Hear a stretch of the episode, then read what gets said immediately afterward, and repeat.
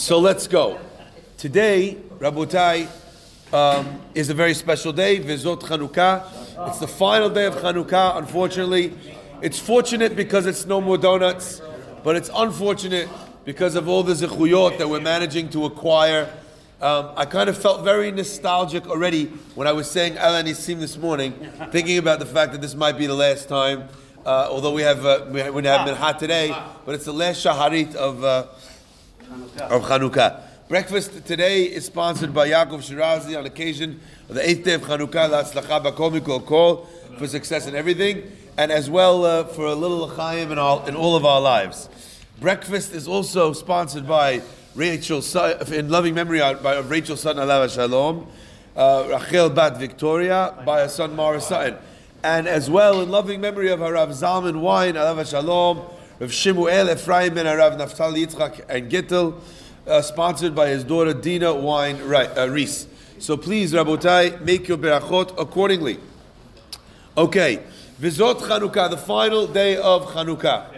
I want to point out something which I think is a, a fascinating concept. Okay?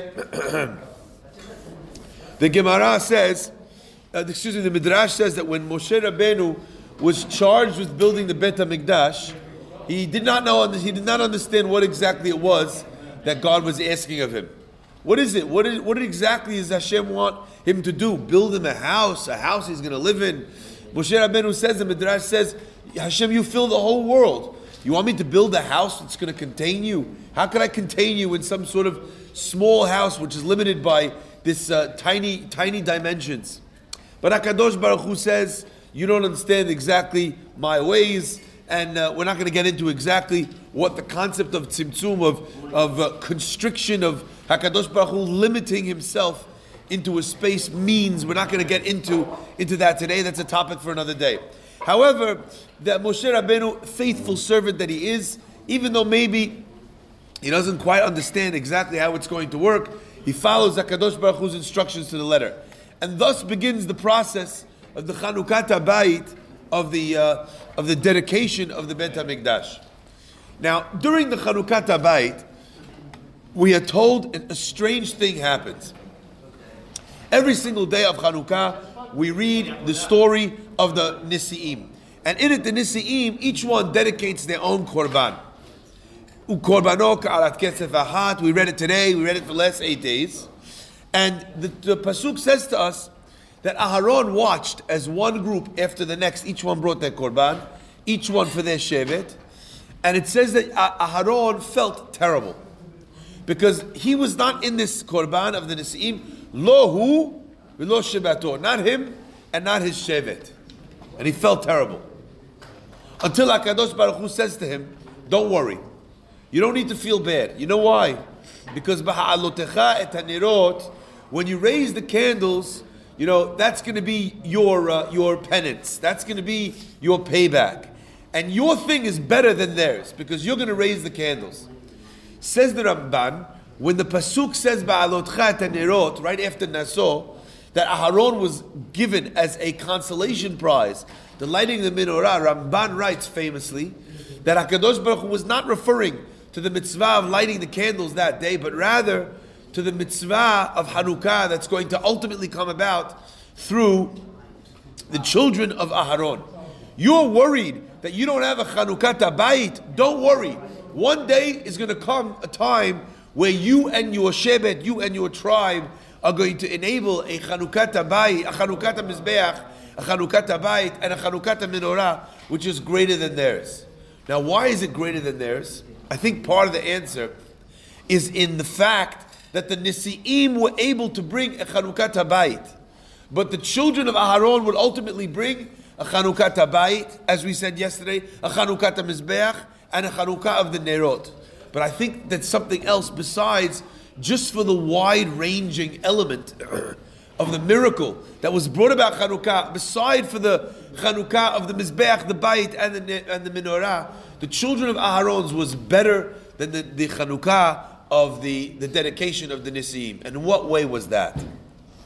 One question that needs to be addressed is what was it that Aharon was feeling bad about? They made a donation to the Bet HaMikdash. Fadal, make one too. Do you ever think about that? What was Aaron nervous about? Each one, they brought this much gold and this much this and this much that. They brought it to the Mishkan. Aaron's sitting there feeling bad. Don't feel bad for yourself. Go out and do it. The answer is that Aaron was unable to do so because the commandment and the inspiration to bring this korban was brought as a nivu'ah, as a prophecy. And therefore, the ones that received the prophecy to be able to do it, the Nisi'im, they were able to do it. Anybody else that didn't receive the prophecy, they were unable to do so. Aaron felt terrible. He had no way of accessing this korban. Not him, as he said, and not his shevet. Hashem says yours is better than theirs. Why?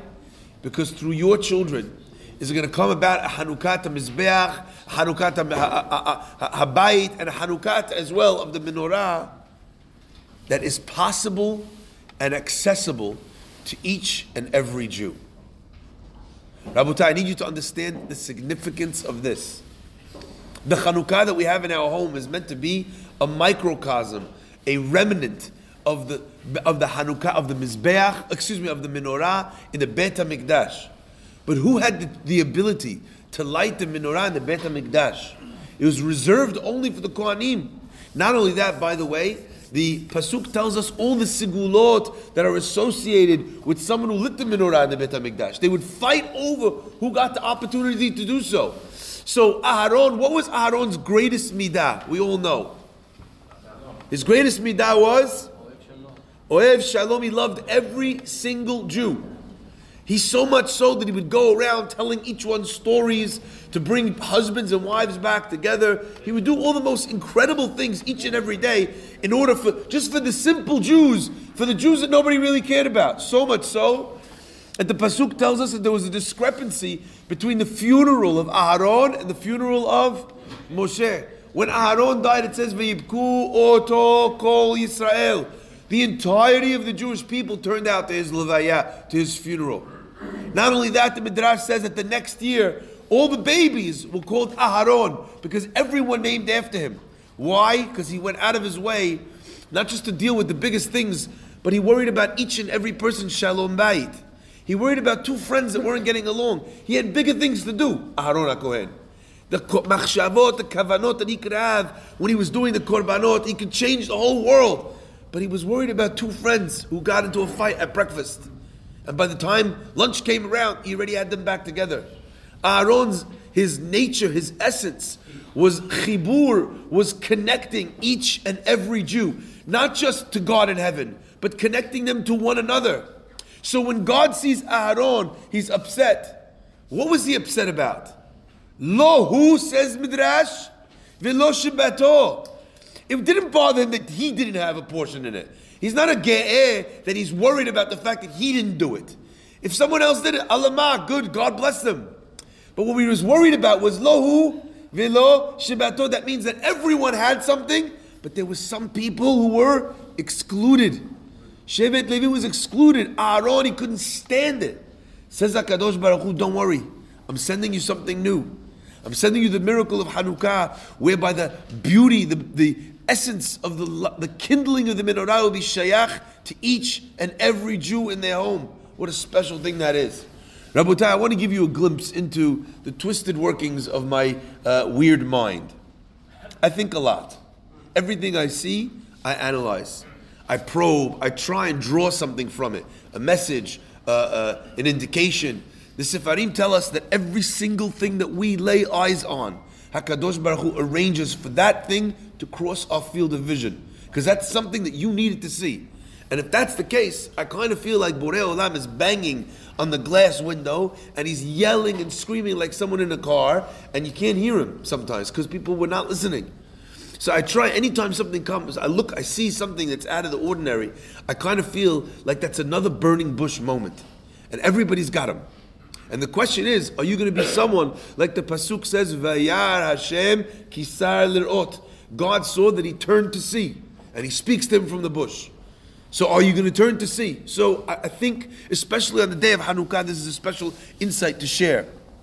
This morning in the Knis, it's the final menorah, and I noticed that all the candles are burning except for one. And I'm sitting there thinking about it. I'm thinking, how could it be? It's the last day. How can we not get this right? Halacha says, by the way, that if you light a candle and it goes out, what's halacha? You don't, you don't need it. It doesn't say you can't light it. It says you don't need it. So you don't need it.